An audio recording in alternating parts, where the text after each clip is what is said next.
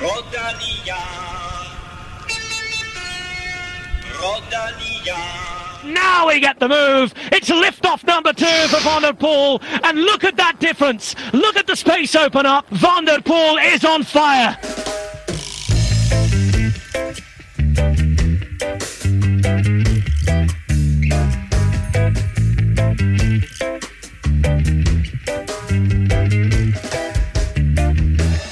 Van Boel is on fire. Okay. Okay, okay. Den engelske kommentator ledte måske lidt mere, end jeg gjorde her, tankerne hen på et øh, meget berømt Kings of Leon nummer.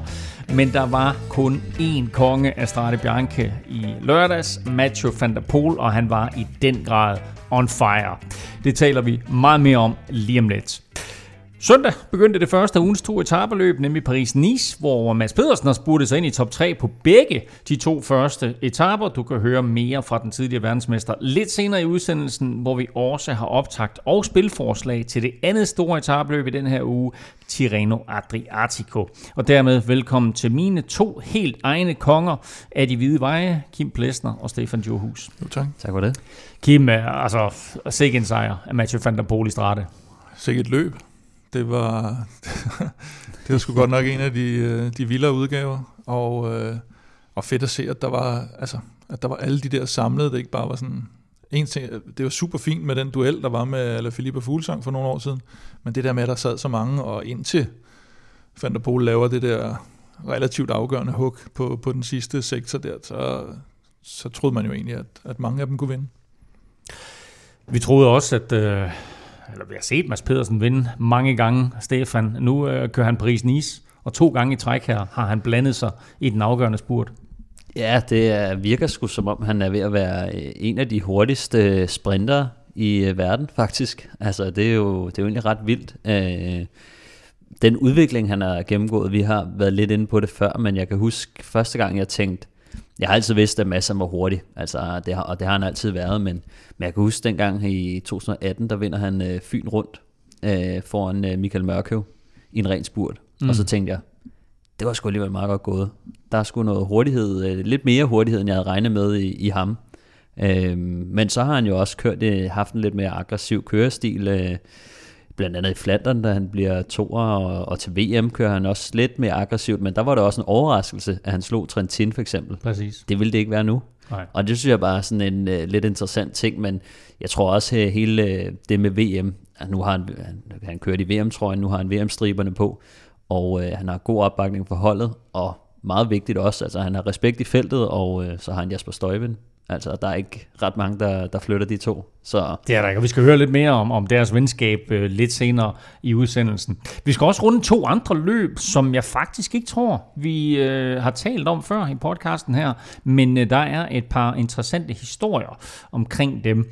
Og så lige en øh, hurtig øh, applaus herfra.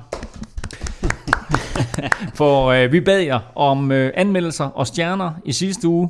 Bum, under et døgn senere, der er vi på over 900 på Apple Podcast. Det der, der før hed iTunes. Og det samme gælder i øvrigt tier.dk. Det vender vi også tilbage til lidt senere. Og shoppen, mand. Altså, øh, jeg tror, vi satte rekord i sidste uge. Øh, De der Strade Bianche t-shirts, de gik som øh, varm brød. Tak til alle, der valgte at støtte på den måde. Og måske skal du også have en øh, Velropa t-shirt eller en fuldgren hoodie. Tjek alle de forskellige produkter på øh, shopvelropa.dk. Mit navn er Claus Elming. Du lytter til Velropa Podcast, præsenteret i samarbejde med BookBeat og Sara. Velropa Podcast præsenteres i samarbejde med Odset fra Danske Licensspil. Husk, at man skal være minimum 18 år og spille med omtanke. Har du brug for hjælp til spilafhængighed, så kontakt Spillemyndighedens hjælpelinje Stop Spillet eller udluk dig via Rufus. Vi lægger naturligvis ud med Strade Bianche og Van der Poels sensationelle sejr. Altså ikke sensationelt som i, at han vandt, men mere måden, han gjorde det på, Stefan. Ja, altså jeg synes i, i starten, synes jeg faktisk, han sad lidt langt tilbage øhm, i feltet, og øh, jeg tror det var øh, Fanart og Julian Alphilippe, der, øh, der lagde lidt øh, pres på til at starte med, hvor han sådan lige måtte arbejde sig op, og så sad jeg egentlig og tænkte, ah, nu Fanart han har den, og, og at det ser godt ud. Øh, men øh, da han først øh, trådte ind i, i frontgruppen der, så, øh, så var der hurtigt... Øh, altså var der ikke så meget tvivl om, at han var den, øh, en af de stærkeste i hvert fald, og han var ikke bange for at, at, at vise frem, øh, hvad han havde at køre med. Og den her gang, der lykkedes det jo faktisk for, øh, for Mathieu van der Poel Kim at køre langt udefra, men han havde så også de rigtige folk med sig den her gang. Ja, jeg synes egentlig, han kørte det, som Stefan også indbød. Jeg synes, han kørte lidt mere klogt den her gang, og ikke, ikke så langt udefra, som vi nogle gange har set ham. Mm. Og nogle gange har vi jo også set ham øh, heldigvis til VM, øh, da Mads P. vinder, så vi ham jo gå ned, og, og nogle gange lykkedes det ikke rigtigt for ham. Men den her gang, der kørte han rigtig klogt, og han øh, bruger sine kræfter virkelig rigtigt. Altså han sætter de her, altså der hvor, hvor, hvor udskillingen øh, egentlig foregår, der, der sidder han sådan en lille smule defensivt, og man kunne godt sådan tænke sådan lidt, ah, kan vide, om han har den i dag. Og så på den der Le Tolfe der, den, den, sidste, den sidste sektor, og ikke mindst inde i, i Siena, der laver han lige de der to øh, dybe nyrehug til alle de andre, mm. som er helt udmodståelige. Øh, Stefan, prøv lige for os andre, øh, og måske dem, som ikke nødvendigvis kører sådan nogle stigninger der, prøv lige at sætte et par ord på, hvor vildt de der to ryg, de er, fordi jeg så jo et meget sjovt tweet, hvor man ser, et, et videotweet, hvor man ser Van der Pol stikke afsted, og så står der, han får øh, Philippe til at ligne en turist. Ja, det er rigtigt. Ja, det, jeg tror også, det var øh, måske øh, afslutningen op af, af, af stigningen i Siena, hvor jeg også øh, så det fra en, øh, en, en tilskuers øh, vinkel, hvor at, øh, det ser helt vanvittigt ud. Altså, øh, men, men altså, jeg må sige, det overrasker mig, at han, han har så meget power på, øh, på de stigninger, han får så meget ud af det. Øh, det gør det virkelig. Også fordi vi er så vant til at se, at det er Alaphilippe, der, der kan det der. Ikke? Øh, specielt Alaphilippe, der har vundet øh, Flash Vallon, øh, og virkelig, han overtog jo, kan man sige, øh, for, for Valverde, ikke? med at være den mest powerful øh, på, på de der stigninger. Nu har vi så en, øh, en ny situation, hvor at øh, Van der Pol øh, bare kommer ind med, med 120 timer og bare er klart, altså med længder, den, øh, mm. den stærkeste på de her stigninger. Og øh, det er jo vanvittigt imponerende. Jeg er spændt på at se, hvordan at øh, de har tænkt sig at justere det her, øh, de andre hold, fordi at øh, de skal jo finde en eller anden måde at slå ham på, og øh, lige nu ser det altså svært ud. Øh, jeg synes Quickstep så lidt, øh, ja, lidt øh, sige, amputeret ud. Øh, de havde også noget uheld selvfølgelig, øh, det følger med. Men øh, generelt synes jeg også bare, at Alpecin Phoenix-holdet leverer øh, ekstremt godt. Altså, de er jo også, øh, det kommer vi måske ind på lige om lidt, men altså, de sad også med to mand i gruppe 2, der hvor Fuglsang sad og, og bakkede lidt af. Ikke? Øh, ham her, Kevin øh, Shin, Genies. Genies, tror jeg, han hedder. Genies, ja. Han kommer fra Genies. Luxembourg. Vi skal lige finde ud af uh, den korrekte udtale af navnet, tror jeg. Men uh, ja, det er faktisk han har kørt virkelig godt, den, øh, den luxemburgske mester der også. Uh, så altså, de, de sidder rigtig tungt på det lige nu, Alpecin Phoenix. Og uh, han sagde jo efterfølgende, Matthew van der Poel, at han regnede med, at han kunne holde den her form i en måned. Det er ikke skide gode nyheder for dem, der har tænkt sig, at de skal vinde Flandern og Paris-Roubaix. Nej, det er det. Nej, lidt ærgerligt. Øh, Fuglsang øh, kommer ind som en øh, respektabel nummer 9. Han skrev efterfølgende på diverse sociale medier, at øh, det var skuffende, og øh, ikke hvad han kom efter. Men han kom til at sidde og jagte frontgruppen sådan de sidste 50 km, Kim.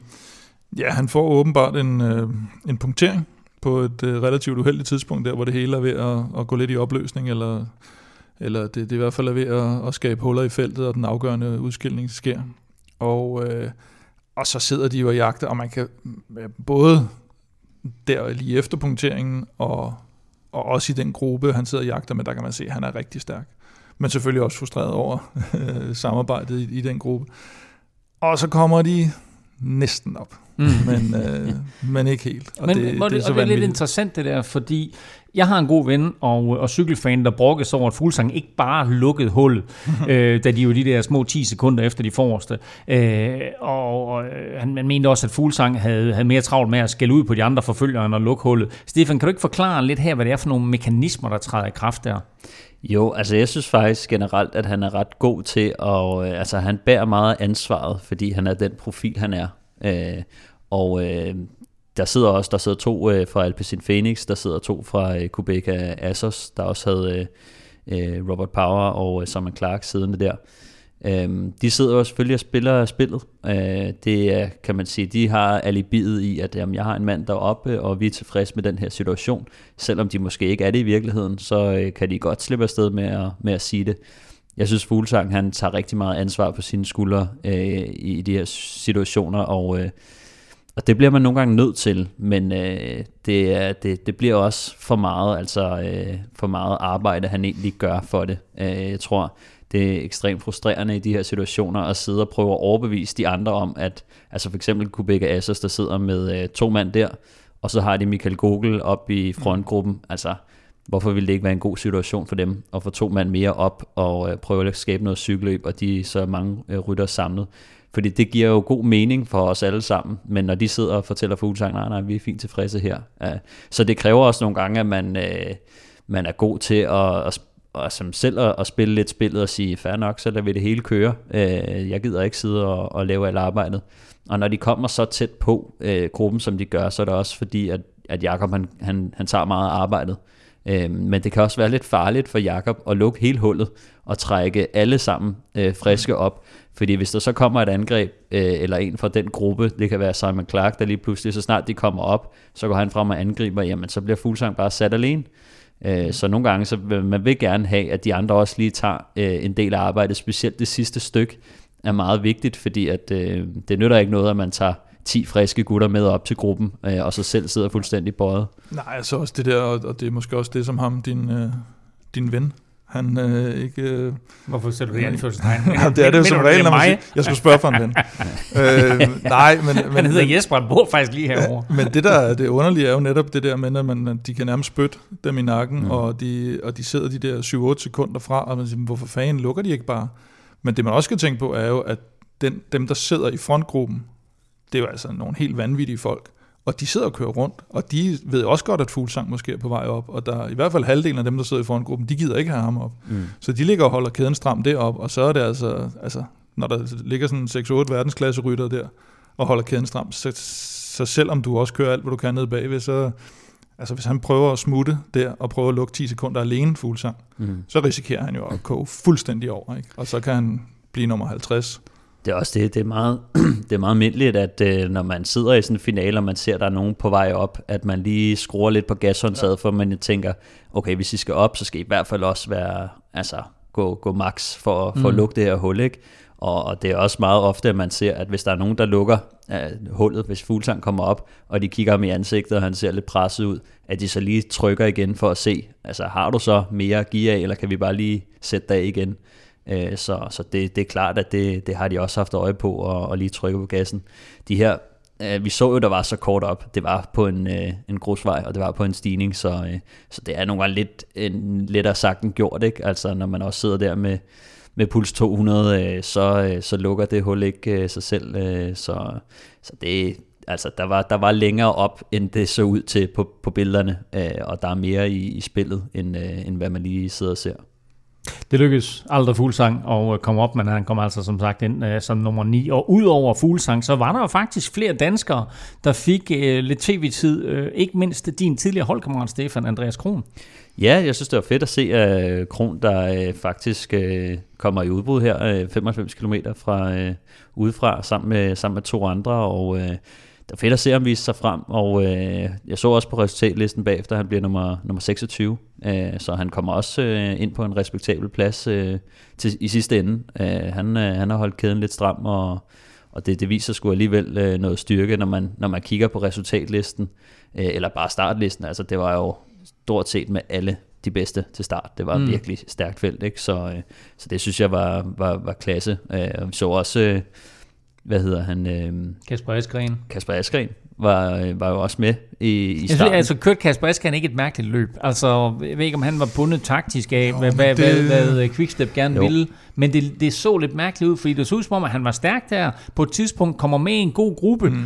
Øh, og så, øh, han, han kan bare ikke gemme sig. Altså det ikke, ligger ikke i hans natur at gemme sig. nej, han skal op og have denne brug forrest i Men jeg, jeg synes egentlig, det har set sådan ud i, i faktisk alle de løb, han har kørt her i foråret indtil videre at det har været sådan lidt noget sådan, øh, man kan ikke sige enten eller, men det har været sådan noget, ja, både og måske nærmere. Altså så også i, i nogle af, i, hvad mm. hedder det, kørende og omløb, og så er han sådan mere eller mindre væk i nogle dele af løbet, og så alligevel til sidst, så er han lige oppe og, og giver den fuld smadre, ikke? og det vil sige, så sidder han jo med overskud ret sent i finalen.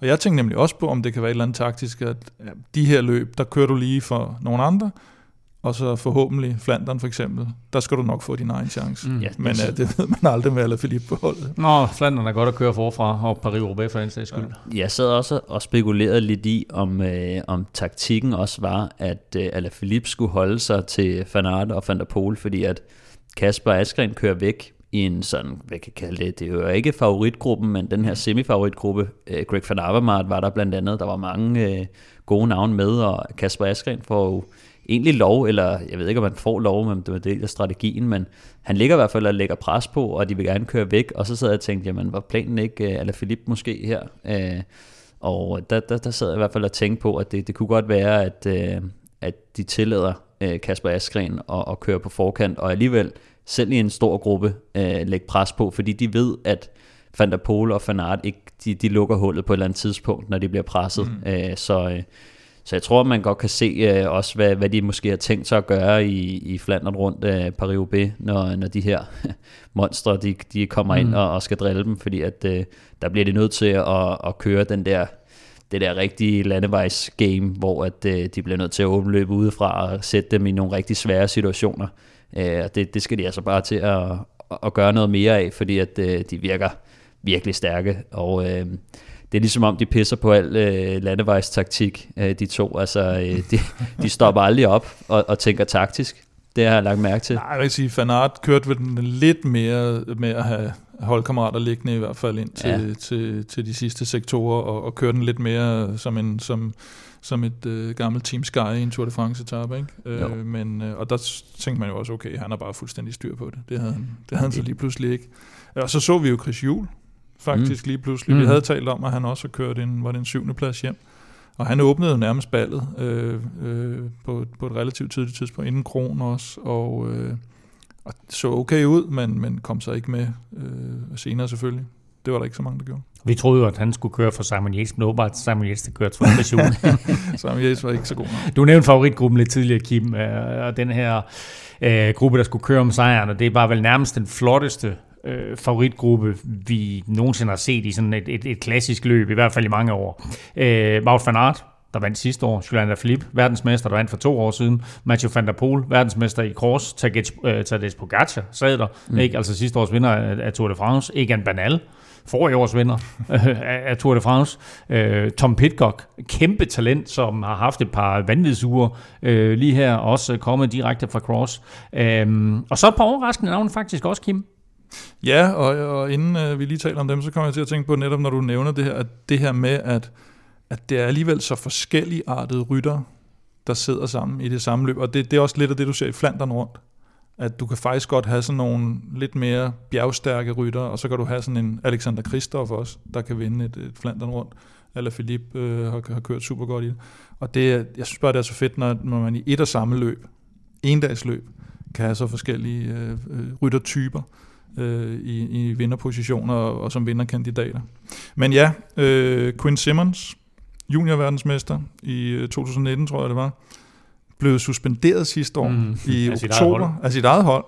Efter, ja, det var efter et pres, kan man sige, ikke? Men, men efter han havde tweetet noget med Donald Trump og en eller anden sort emoji, eller et eller andet i den stil. Så kan jeg sige, at man skal, man skal passe på, hvad man skriver ja, på Twitter. På, man skriver, det, det var en sort hånd, man sus- tror jeg. Ikke? Ja, det var sådan en sort hånd. Og det var jo noget oh, med, med, med, med os og der havde været lidt historie om, at han var sådan lidt til, til, til den side. Øh, og, øh, og, og en, en ja, kontroversiel rytter, men også ekstremt talentfuld.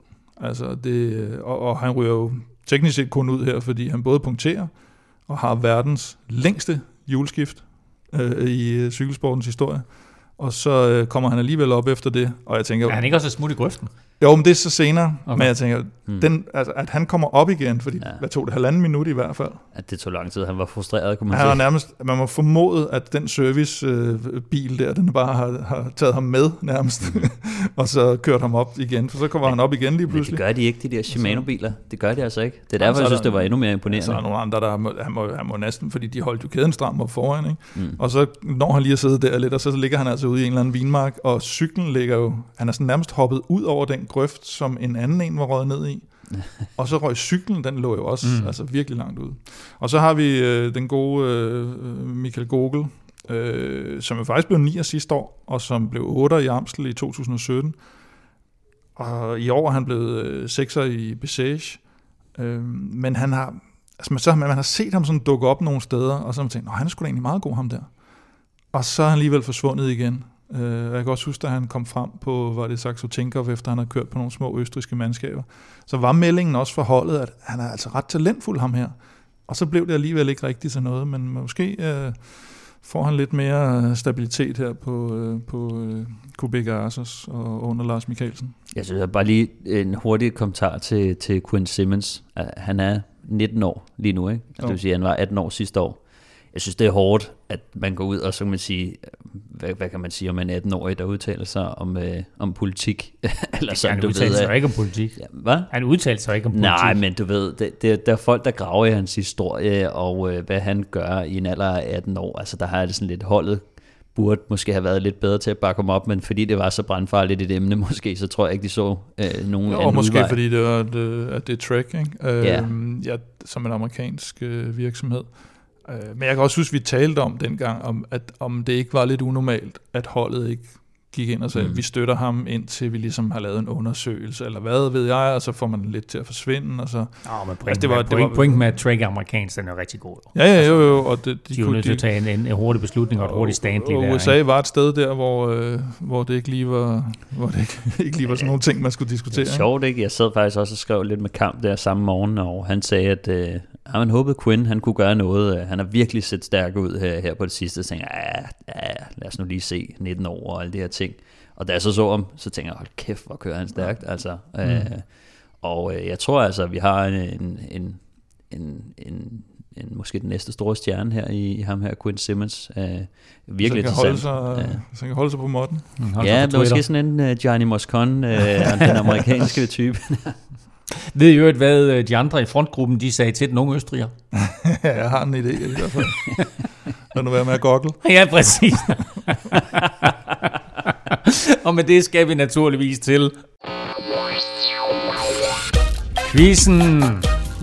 og det står jo 7-6 til Stefan efter sidste uge, hvor du jo i suveræn stil. Suverænt. Suveræn stil øh, kunne fortælle. At jeg stopper dig lige her. Okay, ja, fair. Hvad hedder det? Øh, jeg har jo hørt noget med, at øh, du har været lidt i en shitstorm her. Igen? Har jeg hørt. hvad, hvad snakker du om? Jamen, der er jo kommet øh, virkelig mange henvendelser efter sidste uges quiz. Ja. Øh, Nils I. Jacobsen. Ja. Og jeg kunne blive ved. Nils han skriver, det der var, det fejler nogle gange. Men den største skandale er det ugens quiz i Europa. Jeg vil godt lige spille et lydklip for dig her. Ja. Jeg er jo ret sikker på, at den hedder Monte Santa Maria. Det er faktisk rigtigt. Det gør den. Men nu er den blevet... Og det hedder, det er det officielle navn for den, ja. men nu har den skiftet navn. Så skal jeg bare lige høre, øh, den har skiftet navn, siger du? Den har et officielt nyt navn. Der er jo et uofficielt nyt navn. er det sådan et kælenavn? Den hedder, den hedder, den hedder nu? Sætter øh, Cancellara. Nej, det gør den jo ikke. Jo, det gør den. Jeg giver dig her en mulighed. Det er da imponerende er, med dig. Jeg, jeg kører en quiz. Prøv at høre. Jeg er din Oprah. Du er Meghan og, hvad hedder han? Harry? Ja. William. Du har muligheden nu. Du siger, jeg tager pointet fra Stefan. Jeg giver det til dig. Stefan har serveretten. Og du, og du har det meget bedre bagefter. Ej, det er jo ja, så vidt jeg husker, så var spørgsmålet, hvad er den sektion opkaldt efter? Ja. Og så siger du Maria. Maria. Det er klart, for altså, hvis det officielle navn er det, hvad er den så opkaldt efter? Så er der nogen på Wikipedia, der har været inde, det er sikkert de samme, der har hacket din Twitter, eller øh, hvem det er, der i en parentes har skrevet noget med Cancellara. den har ikke fået mit navn. nu stopper du. Øh, han er den første og den eneste, der har fået en sektoropkald efter sig. Og det, jeg synes, det er pinligt, at, at du på den måde der prøver på at sabotere quizzen og, og ligner sådan en dreng, nej, hvor nej, der er nej, nogen, nej. der har stjålet dine flødekarameller. jeg skal nok vinde. Det var mere for at give dig muligheden for at komme af med det der. Få løftet det fra din sjæl og skuldre og hjerte. Godt. Er vi klar til quizzen? Vi er klar til quizzen. ja. har du fået det der for hjertet, du gerne have for hjertet? Jamen, jeg, jeg er jo bare på en måde ambassadør er du klar til quizzen? Ja, jeg er klar til at lige at Nå. sætte endnu et søm i kisten. Du fører 7-6, og dermed så har Kim serveretten, og så kan du bestemme lidt senere, Kim, om du vil svare først, eller hvad du vil. Øh, dagens spørgsmål øh, omhandler Tirreno Adriatico, øh, og øh, ganske simpelt, hvor mange gange har der været en dansker på podiet i Tirreno Adriatico? Er spørgsmålet forstået? Mm. Mm-hmm. så har jeg kun én ting til jer to, og alle jer, der sidder og lytter med. Lad nu være med at goggle. Efter denne lille intermezzo, så skal det nu dreje sig om kvinder, fordi øh, de var nemlig også ude på de hvide veje i Toskana i lørdags, og præcis som hos herrene, så blev det et udskillingsløb, øh, der fandt sin vinder op af de her stejle fliser i Siena. Vinder blev kvinden med verdens længste cykelnavn, Stefan. Chantal van den Broek Blak. Præcis, mens øh, danske Cecilie Utrup Ludvig fik karrierens bedste placering i løbet med en femte plads. Men jeg ved faktisk, at I mener, det burde være blevet til meget mere. Jeg, jeg synes altså, da, jeg ved godt, de er en lille smule i undertal, Frances de der, men, men uh, Cecilie sidder med en, med en holdkammerat, der, der Blak, som jeg bare kalder hende. vi er på, Nå, du vi er er på, på efternavn, sidste, eller sidste efternavn. Ja.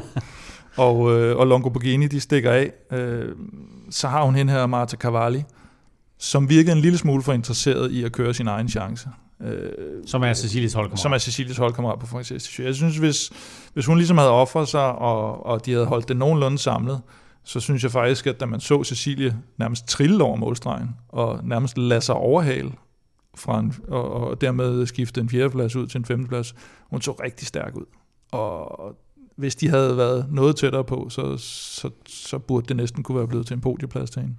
Ja, det er, sgu, det er jeg lidt enig i. Jeg tror også, øh, vi har med en italiener at gøre i, øh, i, i, Vi har med en italiener at gøre. i, i Strade Bianche, Ja. øhm, som måske også måske ser lidt sit snit, men øh, det var lidt ærgerligt, fordi at Cecilie så, øh, så virkelig øh, stærk ud. Altså, øh, hun sad godt med, hun holdt sig øhm, roligt, øh, men jeg tror også bare generelt var det lidt svært for hende at finde ud af, hvor hun skulle øh, gå med henne øh, i finalen. Øh, men, men altså, det så ud som om, at hun er en af de stærkeste i feltet, øh, når man tænker på det. Altså, der er to, der kører væk, og øh, det er kun Anna van der Breggen, der, der kører fra hende op ad den sidste stigning. Så kommer øh, Annemiek van Vleuten godt nok lige og laver sådan en cheesy overhaling på, jo, men altså, på hvis hun stregen. bare trådt i pedalerne, Cecilie, men det er også det, Ja. der, der indikerer lidt, at, at hun må være skuffet, fordi ellers mm. så fighter du for den der fjerdeplads. Mm. Ja, Så hun havde tankerne et andet sted, så det ud som om. ja, klart, jeg, og hun jeg, har prøvet jeg før. skrev. Og jeg skrev faktisk til Cecilia, om hun havde lyst til at være med i dagens udgave af Velopa Podcast. Hun sagde,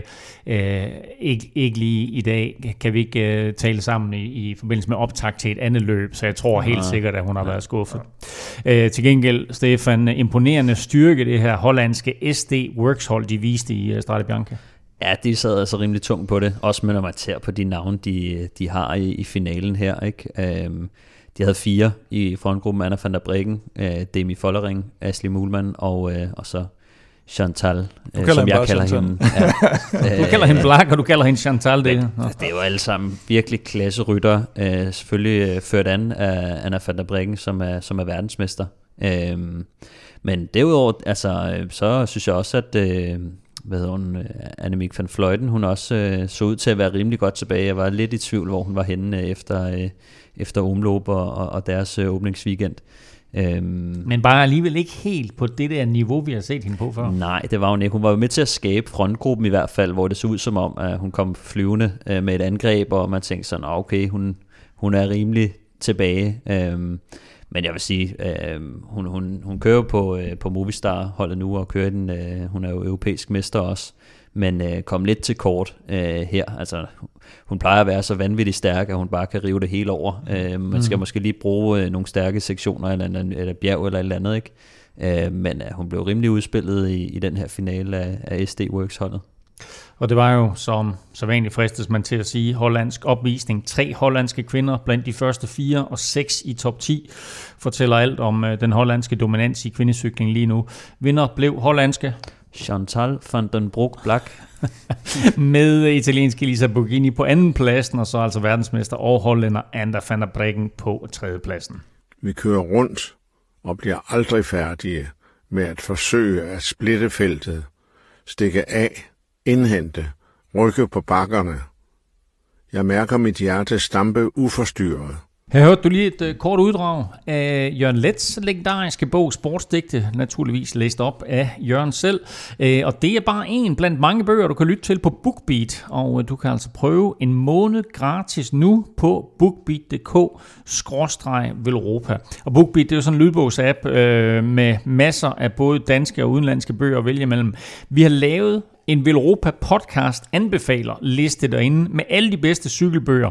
Øh, vil I fremhæve noget? Hvad, hvad har I gang i for tiden? Jamen, jeg har jo hørt, at øh, blandt dem, der heldigvis er gået ind og, og brugt vores tilbud, der er det Sportshjerte, som vi har anbefalet meget af Daniel Præcis. Densik, øh, som jo også i sig selv er en stor Jørgen Let-fan, ved jeg. Øh, men øh, den kan heller ikke anbefales nok, øh, Sportshjerte. Den er, den er virkelig, virkelig god, og den er, det er lige før, den har, har Jørgen Let-klasse. Men altså sportsdigt, det synes jeg bare, øh, den, den mest legendariske er jo det her Fausto Coppi med, med, at han er et fantastisk menneske. Et fantastisk mand. Befandt sig godt i bjergene og kørte altid alene. Men sagde farvel for tidligt. Fausto Coppi. Fausto Coppi. Så øh, ej, den kan også anbefales, øh, om ikke andet for...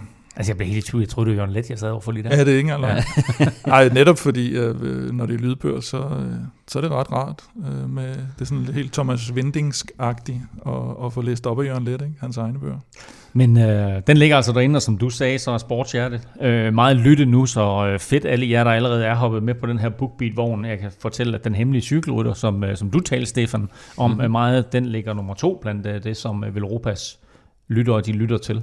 Skal vi lige Øh, op det, på det, et det, vi kalder cykellyttere. Hvad siger du? Skal vi lige op på førstepladsen også? Stefan 1000. Føre quizzen og føre BookBeat. Så. Jeg har selv kastet mig over noget, som øh, ikke er en cykelbog, men jeg har faktisk haft den her Bentner-bog liggende sådan i fysisk form ret længe. Øh, men nu har jeg kastet mig over den som lydbog, og det er simpelthen genialt. Så jeg lytter Læser han selv op? Nej, desværre, desværre, men, øh, men øh, den er fed. Jeg har et par kapitler inde i den, så øh, gå ind på bookbeat.dk Europa og øh, som sagt, tjek vores helt egen anbefaler liste ud, øh, og så er der altså også et hav af andre spændende titler. Så prøv det nu i en måned på bookbeat.dk Europa. Det er nemt, det er lækkert, og husk, det er helt gratis, og du støtter Velropa Podcast.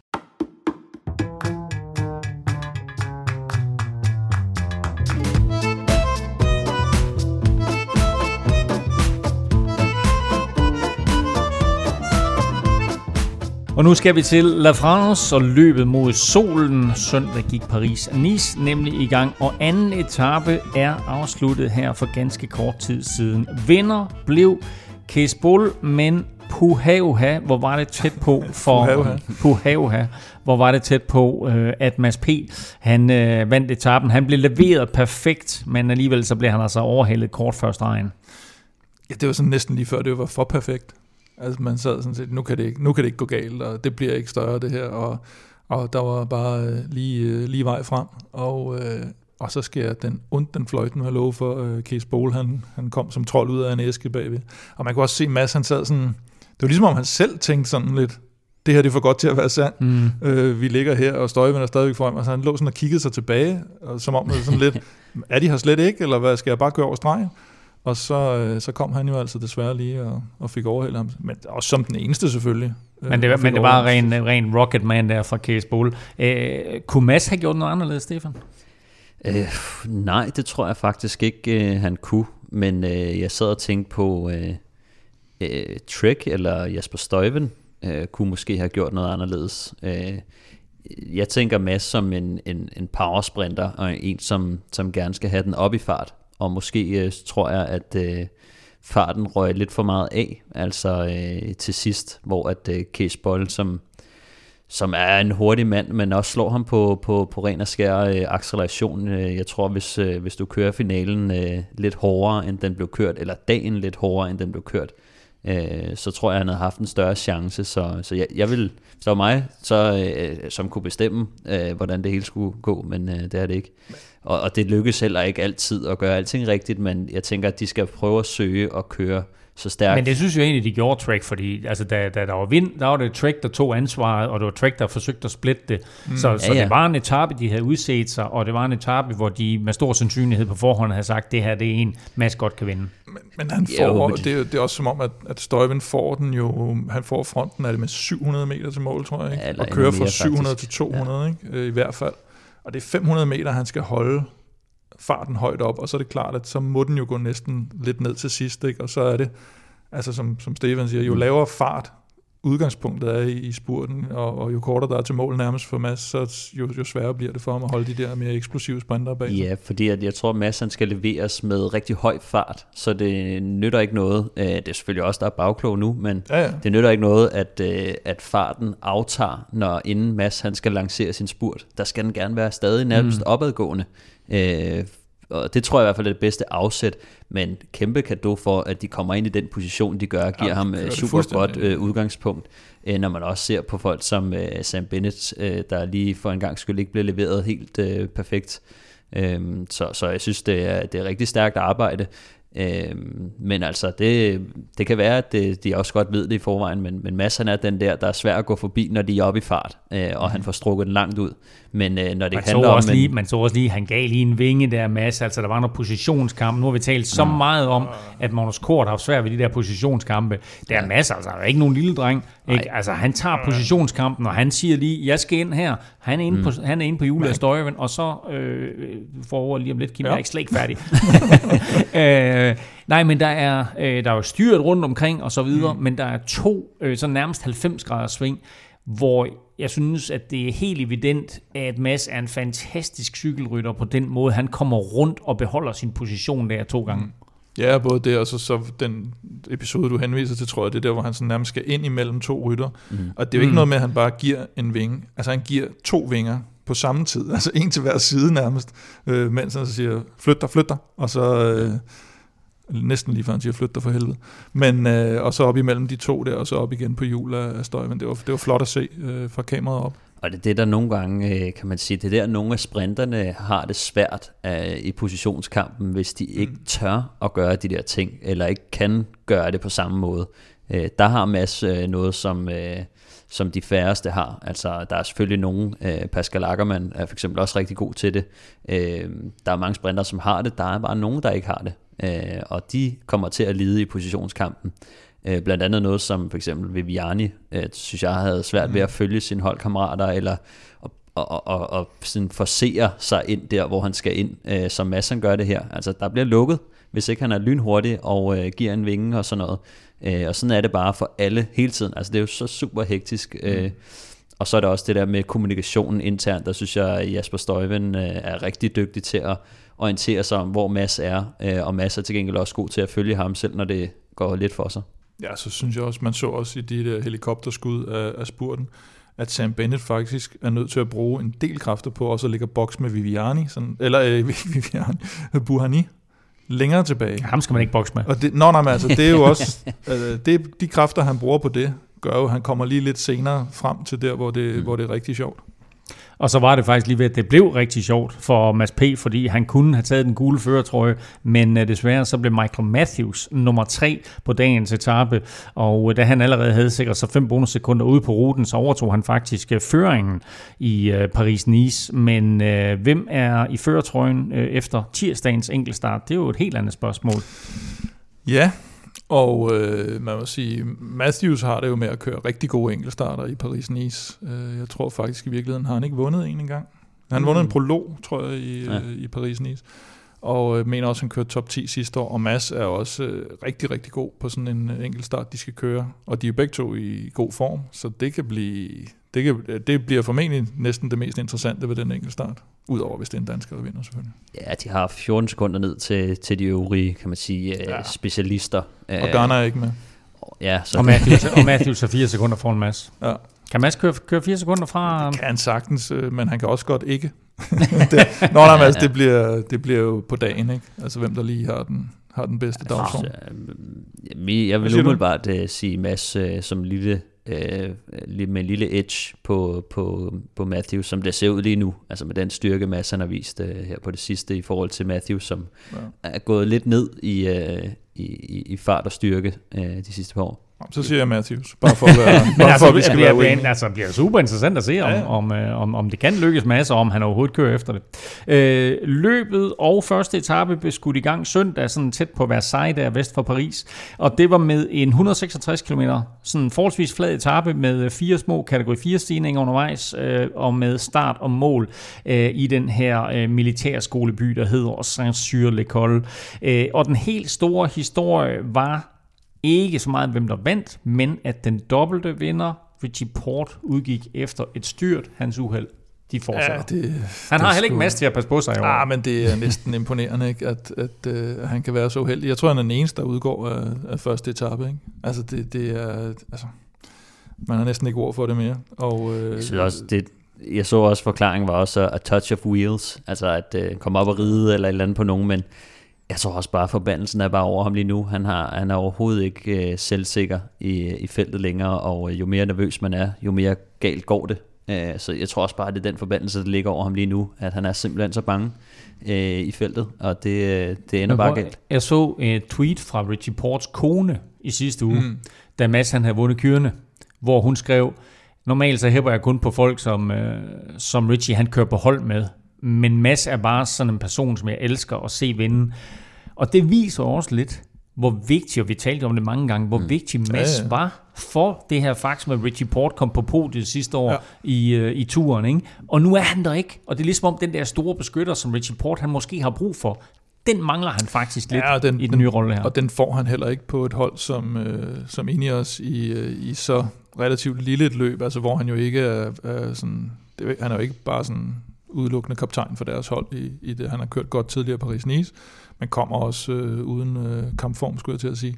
Så, så der får han ikke ligesom allokeret en eller anden mand, der bare ligger fuldstændig kører pilot for ham hele vejen op, som, som Mads jo virkelig gjorde på, mm. På nogle af de svære etapper.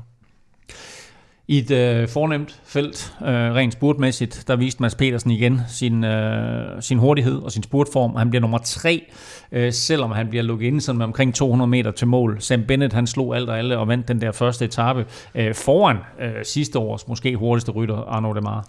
Ja, det øh, bliver en sjov duel mellem, mellem de to, øh, og Mads øh, selvfølgelig med i, i duellen. Øh, Bennett han, øh, viser sig stærk i en, en meget hektisk spurt, som det egentlig var. Øh, de er i det kørende quickstep øh, tæt på at blive fanget øh, igen, føler jeg lidt, men, men når akkurat sådan lige at komme ud af det. Man ser, øh, jeg tror også øh, kommenteringen var de også inde på, øh, hvor, hvor fanden er de henne, øh, Quickstep. Og så lige pludselig, så kommer toget bare flyvende ind i billedet, og øh, de ender med at, at levere øh, Bennett på mass hjul, tror jeg faktisk det er.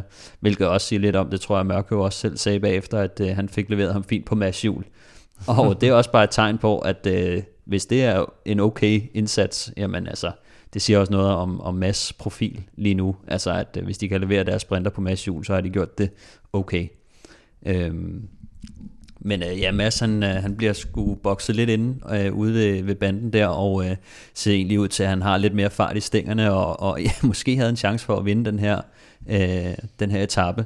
Øh, så lidt ærgerligt, at, øh, at han bliver lukket ind der. Øh, men, øh, men jeg tror også, da jeg så det, så kan man se, at altså, som sagt, Bennett ligger jo på hans hjul, og han går øh, venstre om, altså ind i banen, og Mads han håber egentlig lidt på, at øh, Demar han har øh, farten, men det havde han så ikke. Og så bliver han egentlig bare nødt til at vente på, at øh, Demar kommer forbi øh, og åbner lidt op. Så, øh, men så kom Mads også øh, flyvende forbi, ikke? Så, øh, så ja, lidt ærgerligt, men, øh, men altså, fin, fin fart for ham, og, og det, det bliver lovende. Og selvom Mads han altså er blevet nummer 3 og nummer 2 indtil videre i Paris-Nice, så fungerer løbet faktisk primært for ham som træning, så øh, han kan være helt klar til forårets store klassikere. Jeg talte med øh, Mads Pedersen forleden dag, da han var på vej til Paris for at deltage i løbet her. En hudløst ærlig dansk verdensmester fortæller om held i kørende, venskaber på landevejen og sit nye cykelprojekt. Mads Pedersen, fedt at du har tid til at være med i Velropa podcast. Hvor fanger jeg dig henne?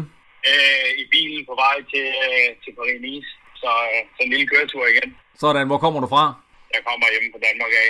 Lige været hjemme og nyde et par dage efter, efter kyrene, og så, så er det tilbage på arbejde. Du kørte første års stregen i kørende Bruxelles kørende. Fortæl mig lidt om den der eufori ved at vinde igen.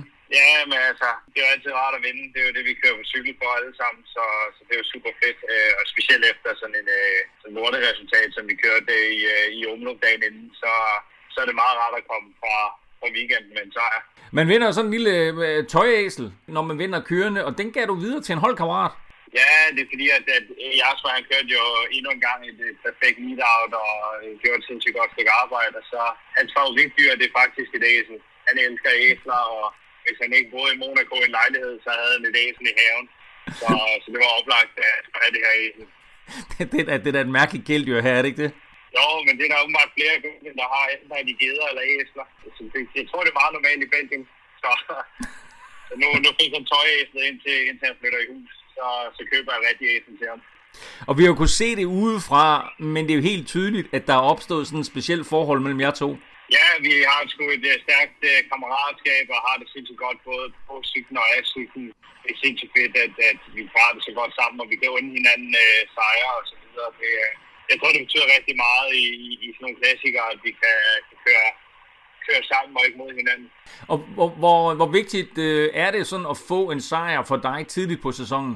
Ja, det er altid rart, især når man ved, at der stadig er mere at bygge på, så er det fedt, at, at man kunne, kunne få en sejr med hjem. Det, altså, kyrne var heller ikke min bedste dag, som, som folk nok har set, så det er sat ud på, på Kvartemund, og, og sol og måne og stjerner og hele lortet, det står rigtigt ikke til sidst, og falder ned i, i min hat, og, og, og, det skal jeg selvfølgelig være sindssygt glad for, så, så det er jo sindssygt fedt, at, at jeg kan komme på weekend med en sejr, uden at have en af de bedste dage, og, og uden at være top, top. Øh, nu, nu skal vi finpus her i Paris-Nice, og så, så, så er der. En af de ting, som man lagde mærke til bagefter, det var jo det her med, at du lige var henne og, og, og, og tale med Kasper Askren efterfølgende, og han havde vel også en, en øh, rimelig stor øh, effekt på, at, at øh, Trek og dig overhovedet kom til den her sejr. Hvad, hvad, hvad sagde du til ham bagefter?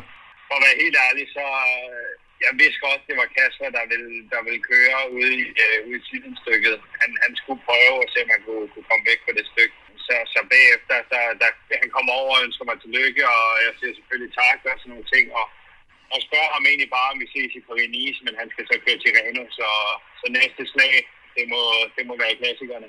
Men det virker som om, at der er sådan en rigtig god stemning blandt jer danske rytter i det hele taget. Det synes jeg helt klart. Der, der er også en form for kammeratskab der, øh, og man under hinanden sejre, og, og man er selvfølgelig glad, når de andre vinder, men man må også gerne selv vinde med. Så det er en god ting, at vi under hinanden sejrene, men, men når der er en anden, der har vundet, så vil man også gerne selv vinde. Så, øh, så jeg tror, det er en sindssygt godt den måde, at, at kammeratskab og, og kendskab til hinanden, og, og den måde, vi motiverer hinanden på, at det er en sindssygt god, god måde, det sker på lige nu. Du har fået en god ven øh, med på track, øh, nemlig Jakob Eholm. Hvad betyder det for dig? Ja, det betyder sindssygt meget. Jakob er min bedste kammerat, og vi har sammen brugt mange timer sammen de sidste mange år på cyklerne. Og vi har skulle snakke mange gange om, at nu, øh, vil vi gerne kunne presse på, så vi kunne køre på hold sammen. Jakob han har vokset meget, og han synes selv, det var på tide, og, og jeg kunne også godt se ideen i det. Så, øh, Øh, og så var der selvfølgelig, at holdet også lige skulle være enige i, at det var en god idé. Så, så vi fik en god snak med holdet, og, holdet kunne godt se det, det gode i det. Så, øh, så Jakob han fik en kontrakt, og nu, øh, nu nyder vi at køre på hold sammen det her år, og så, så håber vi da på, at at han kan forlænge efter det. Så det vil sige, at du, du var med i processen, og du ender og sige, prøv lige at tjekke ham her ud, det er altså et stort talent, og det vil være fedt for mig at få ham på holdet. Ja, det er der ingen tvivl om. Det, det er ikke nogen hemmelighed, at jeg har presset på for at få Jacob ind. Øh, jeg har, har lagt et godt, et godt ord ind, når jeg kunne, og, og, og selvfølgelig er det også øh, meget der på min anbefaling, at, at Jacob er på holdet, fordi det har en stor betydning for mig. Og du har jo også gang i et projekt sammen med, med Jakobs far og et, et par andre øh, interessenter i, i det her øh, cykelprojekt, øh, som hedder Restaurant øh, Suri Karl Ras. Prøv at fortælle mig lidt om det. Ja, men sådan for at være helt ærlig, så har jeg en del af ejerskabet, fordi jeg stiller cykler til rådighed. Det, øh, som alle nok ved i cykelbranchen, så er det svært at skaffe cykler lige nu. Uh, vi fik muligheden for at, øh, at finde nogle gamle teamcykler til, til holdet. Nogle af mine, altså vores gamle teamcykler på track, Øh, og det er så mig, der, der har, har stillet dem til rådighed. Og, og med det rådighedskab, så har jeg så fået 25% af ejerskabet i cykelholdet. Udover det, så, øh, så har jeg ikke så meget med det at gøre. Jeg, jeg godkender altså, jeg godkender også trøjen, og den blev designet, og, og det er sådan set det. Resten, det står øh, Jakobs far henad for, og så, øh, så tager jeg ud og træner med drengene en gang imellem, når det passer ind i programmet, og forhåbentlig kan jeg give dem noget køretur. Fedt. Men, men, men, det vil sige, at du også blev chefdesigner nu? Nej, dog ikke. Jeg, jeg har egentlig sagt til Jakobs far, Henrik, at, at han vil godt bare må tage sig af det, men øh, han vil gerne lige høre, uh, høre den anden side, også uh, hvad, hvad vi andre synes om, om tøj og så videre. Så, så, og jeg har ikke noget mod blå, så det var fint, at, uh, at, uh, at han har god smag. Det er fedt. Du, du, du, du er lige blevet gift, du har et cykelhold, du, du er selv professionel cykelrytter. Hvordan jonglerer du alt det her? Ja, men faktisk så, øh, min far han arbejder for mig. Jeg har, jeg har også min lille cykelbutik, hvor min far han arbejder, og han, tager, han tager så også min andel i cykelholdet. Så, så han sørger for, at, at bilerne spiller og, og alle sådan nogle ting, som, så jeg ikke skal tænke over det. Og så er der selvfølgelig en, en, en kone derhjemme. Det er jo samme opgave, som alle andre har med, med langhåret. Ikke? øhm, så, så det ændrer sig ikke det store. Så, så jeg, jeg, vil, jeg vil selvfølgelig gerne øh, hjælpe der, hvor jeg kan, og investere i nogle ting og så videre, men jeg ved også bare, at jeg ikke selv kan bruge hovedet på det, så jeg har faktisk min, min far og min storebror til at arbejde for mig og hjælpe mig med, med alle sådan nogle ting. Så du kan fokusere på at køre på cykel? Lige præcis. Det er det, der er vigtigt lige nu. Og hvad er det næste vigtige store opgave for dig? Ja, men altså, vigtige og store, det er jo så, når vi rammer i træ og, og gennem og, og de rigtige brugstensklassiker igen. Øh, det er sådan det vigtige. Nu har vi lige et par Renis først, der, der selvfølgelig er en stor opgave, men det er mere forberedelse. Så er der nogle rigtige klassikere efter det. Og når man ser så ned over favoritterne i de her øh, forskellige store løb, altså du forsvarende mester i Gent, øh, men også når man kigger på Flandern og Paris-Roubaix, så står du der som en af favoritterne. Er det i år, at vi skal se dig øh, øverst på skamlen? Det satser jeg på. Det vil jeg rigtig gerne. Så, øh, så jeg gør mit til, at, øh, at det bliver i år, at øh, vi får en dansk sejr. Jamen lad os da bare håbe, at vi får en øh, dansk sejr. Vi kommer naturligvis til at tale meget mere om det, når vi nærmer os øh, Flandern og Paris-Roubaix. Men uh, altid dejligt at høre fra Mads Peter, længe siden han har været med i uh, Velropa podcast. Kim, er han gang i lidt af hvert, den her unge mand? Ja, det, vi har talt mange gange om det her med, at, han, at det er så tydeligt, at han bare godt kan lide at køre på cykel. Altså han elsker virkelig bare at køre cykel. Men, øh, men han er også meget bevidst om det her med at give, måske give noget tilbage til sporten, og, og tænke på dem, han har om, omkring sig i, i, i den nærmeste kreds. Og så er jo også ved at skrive en bog, faktisk, med, med Per Bagsager, som jeg også øh, personligt glæder mig meget til. At, okay, meget spændende. Som sikkert kommer på BookBeat. Hvad hedder det? Øh, altså, så jo, mange jern i ilden også. Og det der med bøger, det kommer vi faktisk tilbage til lige om lidt, men uh, Stefan Mads, han har jo altid haft sådan et, et vinderinstinkt, uh, men det er vel også tydeligt, at efter han har haft VM-trøjen, øh, selvom det var i et amputeret 2020, så er der kommet en stor respekt omkring ham i feltet. Ja, det, det er en kæmpe stor øh, respekt, øh, som øh, selvfølgelig også lidt startede, dengang han blev toer i Flandern. Øh, selvfølgelig så vinder han VM, får et helt år i VM-trøjen, men han har stadig VM-striberne på, øh, på ærmet, og øh, det, er, det er noget vigtigt, øh, altså at, at folk kan se det Øh, der er selvfølgelig mange, der ved, hvem Massa er nu, og, og, og ved, hvad han kan, men, men det betyder bare ekstremt meget, det her med positionskampen. Altså, det er... Øh, det, jeg kan virkelig ikke understrege, hvor, hvor vigtigt det er, at, øh, at man sidder ordentligt hele tiden, øh, og at man får lov til at sidde der, hvor man hører hjemme, kan man sige. ikke. Øhm, hvis, hvis folk oplever dig som om, at du, du hører hjemme i finalen, så får du lov til at, at sidde der, og der bliver ikke kæmpet lige så meget om det, øh, og så bliver det bare 10 gange nemmere. Jeg tror, det var lidt det samme med, øh, da Kasper Askren også øh, kom ind øh, på Quickstep, at han lige pludselig fik et kæmpe boost, fordi at han ikke skulle sidde i, øh, i de dårlige positioner hele tiden, han fik lige pludselig lov til at sidde derop, så, øh, så det er, der, er, der er kæmpe respekt omkring øh, Mads, og det er, det er noget af det, der gør hans øh, liv øh, lidt nemmere. Det gør det, han fortalte mig faktisk også, at der var mange øh, flere ryttere, som sådan kom hen til ham og, og sagde tillykke, når han havde vundet en stor sejr, altså mm. øh, talte med mange flere i feltet, og også nævnte, at, at, at det var blevet mere okay for ham, og øh, han, han, han, jeg tror, han sagde, lave, at, jeg kan ikke huske, om han brugte svinestreger, eller hvad det var for et ord, han brugte, mm. men at det var blevet mere okay for ham at være sådan lidt dirty. Ja. Og så spurgte jeg ham, om han var en dirty rytter, og så sagde han, nej, det er jeg ikke, men altså, du ved, det er bare blevet, det er bare blevet mere okay lige ja. at vinde de der positionskampe. Lidt eller det, vi så i dag jo. Jamen, det er klart, altså sådan er det jo altid i, i feltet, at dem der, dem, der hører hjemme i fronten, de er villige til at gå rigtig, rigtig langt for at forsvare deres position, hvor at dem, der der måske ikke er gode nok, øh, eller måske ikke altid har vist, at de, de hører hjemme i de finaler der, de vil virkelig øh, skulle igennem nogle, øh, nogle ildkampe, før at de får lov til at sidde der. Ikke? Så, øh, så, så det betyder meget, at øh, når, når, når der er nogen, der, hvis du lige pludselig får en, en vinge, eller bliver skubbet væk, og så kigger du, at det er Mads, så tænker man, at det er sgu okay, fordi at, øh, han er, det, det er Mads, det er verdensmesteren, øh, men samtidig så ligger der også en grundlæggende sådan, tanke i, at når man kører sådan en cykelløb, at øh, man vil gerne være sikker på, at ham, der sidder foran dig, han kan holde dæk som minimum. Øh, mm. Og øh, for eksempel, hvis du, skal, hvis du sidder i, øh, sidevinden et eller andet sted, så, så vil du ikke Find, sidde... dan, find en dansker. Jamen, du vil ikke sidde et sted, hvor at ham, der sidder foran dig, han sidder og struggler med at holde dæk og bliver sat, fordi så, åbner, så bliver der åbnet nogle huller, som du så skal lukke, hvis du vil fortsætte med at være med i cykelløbet. Ikke? Men når man sidder bag Mads, så ved man, at jamen, han skal sgu nok øh, holde dæk og, og sidde der. Der er ro omkring ham. Så det er et eftertragtet hjul at sidde på i feltet også, øh, at sidde bag på Mads øh, i stedet for at man skal forbi Mads og skubbe ham væk, fordi man ved sgu ikke lige, hvem han er. Øh, jeg tør ikke stole på, at han kan holde hjul, og hvad fanden han kan finde på. Ikke? Så altså, lige pludselig så er der kamp om at sidde bag Mads, i stedet for at sidde foran Mads. Og havde man siddet bag ved ham indtil nu i Paris-Nice, så havde man ligget sådan i en top 3-4-5 positioner i den samlede stilling. Løbet føres altså som bekendt, øh, eller som sagt lige øh, for lidt siden, af Michael Matthews, øh, men primært, eller udelukkende på grund af, at han har taget nogle bonussekunder ude på etaperne. Til gengæld så går løbet sådan ind i sin afgørende fase nu. Først og fremmest jo den her enkeltstart i morgen, hvor vi jo lidt håber på, at Mads han kan komme i gult, men hvor Søren Krav jo vandt sidste år, og vi da lidt håber på, at han kan gentage den bedrift. Er det realistisk? Øhm, ja, det synes jeg bestemt det er. Øhm, jeg tror, at øh, altså nu har vi ikke lige set øh, det samme øh, brag af, af topniveau fra, fra Søren endnu. Altså han har siddet der, men, øh, men han har ikke lige vist øh, den der klasse, som han, som han gjorde sidste år øh, fra starten af med, med en tredjeplads i omløb. Øh, det, det var den form, han startede med øh, sidste år. Øhm, så jeg tror, jeg tror bestemt godt, han kan, han kan gøre det. Vi ved, at han har været på højdetræningslejr igen, øh, så, øh, så, så jeg tror, han er farlig.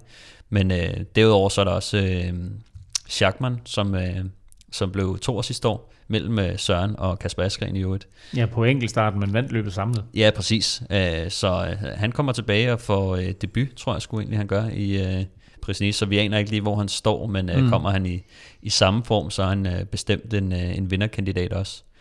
Øhm, så er der et navn som øh, Stefan Bissiger, som øh, blev to efter Filippo Ganna i UA's øh, enkeltstart, mm. og øh, tidligere, ja, det er det, ja. tidligere blev toer i øh, U23 øh, EM i, i enkeltstart også. Sgu nok. Ja, han er sådan lidt en, et farligt navn, øh, specielt altså, når man tænker, at han blev toer i UA-ture efter Ghana, og Ghana ikke er til stede, så, øh, så sidder han øh, meget godt sted, selvom han ikke har, altså, han har ikke strukket noget sammen på, på samme måde som nogle af de etablerede navne, altså han har ikke taget de der store sejre endnu. Øh, Tony Martin, nej undskyld, øh, øh, Primoz Roglic kommer. Tony Martin er der også, men øh, jeg tror, at han er sådan lidt vi regner ikke lige mere mm. øh, på samme måde. Som, Men Roglic er, er med. Trods alt også en lille favorit. Ja, det vil sige, øh, hvis, øh, hvis han, kommer, øh, han kommer godt i gang og, og skal vinde alle øh, de, de korte øh, løb, som han plejer, så, øh, så må ikke han køre en top 3 her også. Øh, Rowan Dennis jeg glæder mig rigtig meget til at se. Det var dobbelt verdensmester, så, så han behøver ikke øh, yderligere lidt, Er han ikke også lidt en outsider til den samlede sejr, Rowan Dennis? Jeg vil sige, efter det han gjorde sidste år. Øh, ja, det er mere formen, tror jeg. Der er, tvivl. Han er, der er ikke nogen tvivl om, han kan gøre det, hvis han er i topform. Ja, altså, øh, man kan sige, det er ligesom om, at øh, han ikke lige har samme niveau på, på enkeltstarten. Øh, I hvert fald sidste år øh, blev også nummer tre i, i enkeltstarten i, i Giro d'Italia, efter Filippo Ganna og Victor Campenarts. Øh, og Campenarts er med også, indehaverne af timerekorden. Ja, netop. Øh, bestemt også, øh, selvom igen, altså øh, det er sgu lidt tidligere at, at spå om, men altså han er bestemt en af de her øh, topfavoritter, som, som vi regner med, øh, med sidder Jeg synes, han har en fed stil. Altså han er sådan virkelig en, en specialist i, i enkeltstart, mm. så, øh, så ja, vi regner da med, at han, han, han er der. Øh, Mads P. Øh, bliver spændende at følge, specielt også fordi vi snakker om det her med, med føretrøjen, der er, mm. der er i spil, så han skal ud og at kæmpe en kamp med, med Matthews, øh, som, som nok også bør nævnes som en, en top 10 kandidat, men altså Mads med, øh, med motivationen øh, og tidligere dansk mester i enkeltstarter har lavet nogle, nogle fine resultater øh, på enkeltstarter, kan, kan bestemt også øh, lege lidt med om topplaceringerne. Så synes jeg, øh, Remy Cavagna fra det König Quickstep, som også tidligere har vist, at han kan køre forfærdeligt stærkt, øh, er sådan den her øh, sjove type, der bare har så meget øh, kraft og, og ikke så meget tanke, eller ikke så meget, øh, kan man sige, øh, kunden, øh, ud over bare tredje pedalerne, men øh, det er så også det, han skal gøre her. Jeg synes ikke, du har nævnt nogen, der kan slå Søren Krav. Så øh, jeg sætter mig lid til, at øh, der er en dansk etappesejr ja. i morgen. Og hvis der ikke er en dansk etappesejr i morgen, øh, Kim, så skal vi vel sådan hen til torsdag eller fredag, før der er en realistisk mulighed for, at vi får øh, rødt-hvidt øverst på skamlen. Ja, torsdagens femte etape, synes jeg måske godt kunne ligge til noget Magnus Kort for et udbrud. Øh, ja, i, til at starte med havde jeg egentlig også tænkt Mads P. på den, øh, hvis han kunne få, få rumpetten med op over de, øh, de kategori 3 stigninger, der ligger sådan godt 30 km fra mål. Men med den fokus, han har haft på, på de indledende spurter, og nu her på enkeltstarten, så, øh, så tror jeg måske, at, at, at det er det, øh, som du også siger, han bruger det lidt som opvarmning. Og, øh, og må han ikke onsdag, der ryger han godt og grundigt bagud, når de skal op øh, og slutte på et bjerg. Så, så kort kunne egentlig være, være fin. Fredagen er noget hårdere, øh, men kan også godt være en mulighed for kort, hvis, hvis formen er til stede. Det slutter med, der er, eller der er en del kategori 2 og 3 stigninger undervejs og så slutter det med sådan en 2 km stigning med 5% i snit, men det har han jo vist øh, netop i Paris-Nice, hvor han kørte fra øh, det, det Rent og øh, det Og, og lidt afhængig af, hvem han kommer til at sidde med der til sidst, fordi ja. jeg kiggede på den etape der, så tænkte jeg, det er jo sådan en, der er perfekt til kort, fordi han kan komme op over, men mange af de der tunge sprinter mm. øh, ikke kan, så altså lidt afhængig af selvfølgelig, hvordan, øh, hvordan den sidste stigning, der den udvikler sig, så kunne det faktisk være, være noget for kort. Paris, eller Søren Krav, ja. altså, eller Søren Krav, for ja. den sags skyld. Altså, vi skal heller ikke glemme, hvad, hvad han gjorde sidste år på, øh, på nogle af de der kuperede øh, etaper og løb. Altså, det, der er sgu noget styrke i, i ham også. Bestemt, så øh, et øh, super fedt løb, vi har gang i her i Paris-Nice, som altså stadigvæk ikke har budt på en dansk etappesejr, men der er altså flere muligheder. Løbet slutter søndag, og øh, weekendens etapper, det er traditionen tro øh, fyldt med øh, bakker og bjerge, og lige nu der ligner Primoz Roglic, måske det bedste bud på en vinder. Det er nok men, det bedste bud lige nu, inden vi sådan rigtig har set dem, men... Uh... men hey, det sagde vi også i turen sidste år, ikke? Det er, øh, det er dejligt at se, at der er kommet gang i den igen på tier.dk. Øh, otte nye støtter siden podcasten i torsdags. Velkommen til jer alle, og kæmpe tak til alle jer, der fortsat bakker op om podcasten. Hvis du nu har fået et nyt kreditkort, så vil det være super fedt, hvis du gider opdatere det og, øh, og igen hoppe med på vognen. Øh, og har du ikke støttet endnu, så er lige nu et perfekt tidspunkt for Kim jeg nævnte mm. lidt mhm. tidligere, at vi skulle øh, tale lidt om nogle bøger, og der ja. er noget med, at der er nogle bøger på vej som præmier. Der er nogle, øh, eller der er en bog, men flere af dem øh, på vej, øh, om en bog, som Jesper Skibby udgiver, der hedder En gang var Jesper Skibby i slutningen af marts, så jeg har lige fået en melding om, at vi ikke bare får bøgerne, men også faktisk måske får dem signeret. Eller uh, ikke måske, men uh, det skulle vi gøre efter planen. Så det er jo noget, og, og så har vi en lille, en lille snak med Skibby faktisk også, som vi, vi kommer med på, på et senere tidspunkt. Rigtig spændende. Uh, super fedt, og jeg glæder mig også til at læse den her uh, Jesper Skibby-bog, eller lytte til den, for den kommer også på, uh, på BookBeat. Husk, at beløbet, du støtter med på tier.dk, det er valgfrit, og du donerer først, når vi udgiver en ny podcast. Og når du så donerer, så deltager du altså automatisk i løgtrækningen om vores nye Velropa Cup, og altså ganske snart den her Skiby-bog. Du finder, finder link både på velropa.dk og på tier.dk. Stefan, vi skal have fundet dagens vinder af en Velropa Cup. Ja, og øh, vinderen det er øh, Lotte B. Toft, som støtter. Øh, hun har støttet i ja, godt og vel øh, et år. Fedt. Så, øh, og nu er det jo også øh, kvindernes internationale kampdag. Var det, var det tilfældigt, så, at det blev en kvinde i dag? Det var faktisk tilfældigt. Jeg trækker jo bare en, en tilfældig yeah, vinder ud. right. Jamen hey Lotte, fedt mand, og øh, tillykke både med kvindernes kampdag og med, øh, med den her Velropa Cup. Øh, super glad for og taknemmelig for, at øh, du støtter for alle vores lodtrækninger, der gør vi det jo på den måde, at for hver fem du donerer, der får du et lod i puljen. Og jeg kan faktisk fortælle, at, at øh, Lotte øh, har fem lodder i puljen, så 25 kroner hver gang. Wow, tusind tak for det, Lotte. Uh, men altså, jo større beløb, jo flere lodder, og dermed også en større chance for at vinde. Mange tak for støtten til alle, og tillykke til Lotte. Lige om lidt, der skal vi tale om øh, etabeløbet Tirreno Adriatico, men øh, først lige et kig tilbage til i går søndag, hvor endagsløbet Grand Prix Industria i Artigianato blev kørt i Toscana. Og øh, det er sådan lidt en mellemting mellem andagsgildet til Strade Bianca og så opvarmning til Tirreno Adriatico. Øh, det er jo ikke et løb, vi har talt ret meget om igennem tiden. Hvad er det for noget, Kim? Nej, det har været sådan lidt øh, ud og ind af kalenderen, og har haft sådan lidt omtumlet tilværelse tidligere, men øh, jeg ved ikke, om det er den nye dato her, eller, eller hvad det er, men det var i den grad stærkt besat, og, øh, og så skulle man... Øh, fire gange over den samme stigning på, på 8,6 km inden for de sidste 100 meter. Det gjorde så også, at der blev, der blev god, god spredning på, må man sige. Og, øh, og, og det er jo altså Bauke. mit, mit man crush Bauke. Der er med, det er Landa, Quintana, Valverde, Nibali og hele lortet. Ikke? Så øh, ja, det er et, øh, et stort løb nu. Åbenbart. Øhm, det har levet sådan lidt en, en omtumlet tilværelse øh, tidligere, og måske også derfor, vi ikke rigtig har talt om det, men nu har de altså lagt sig her på, på anden dagen efter øh, Strate, og måske også derfor så tiltrækker de øh, nogle lidt bedre ryttere, end, end de har gjort tidligere, også fordi de ligger der ligesom øh, som opvarmning til, øh, til Tirreno Adriatico. Øh, du nævner en masse forskellige øh, ryttere, der er med, Bauke blandt andet, øh, men også sådan nogen som Michael Landa, Quintana, Valverde og Nibali var med, men vinder blev en helt anden Øh, og det blev faktisk en rytter, som vi har talt en hel del om, og ventet lidt på, at han fik sit store gennembrud. Ja, det var jo øh, Mauri van Sevenent, som jo er Wim van Sevenents øh, søn.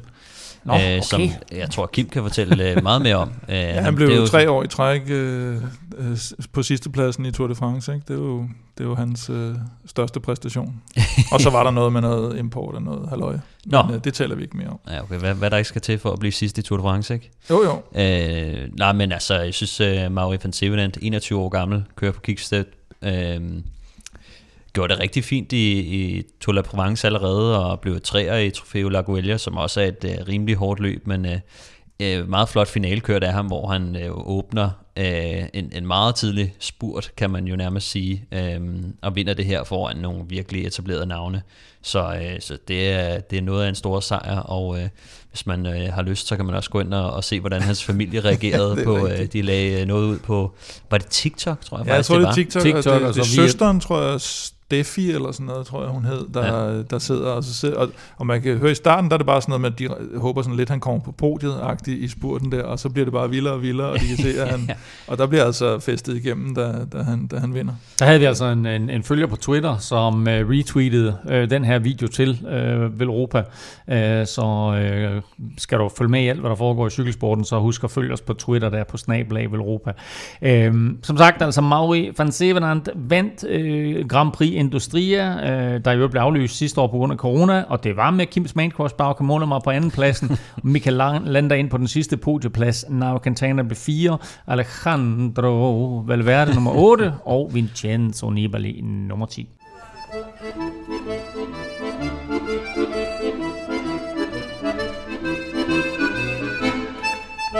Lige om lidt får du spiltips bragt i samarbejde med Odset fra Danske Spil, men først skal vi lige et smut til Italia og ugens andet store etabeløb, for mens halvdelen af verdens bedste cykelryttere kører Paris-Nice, så står den anden halvdel parat i Lido di Camaiore, når årets Tirreno Adriatico skydes i gang onsdag.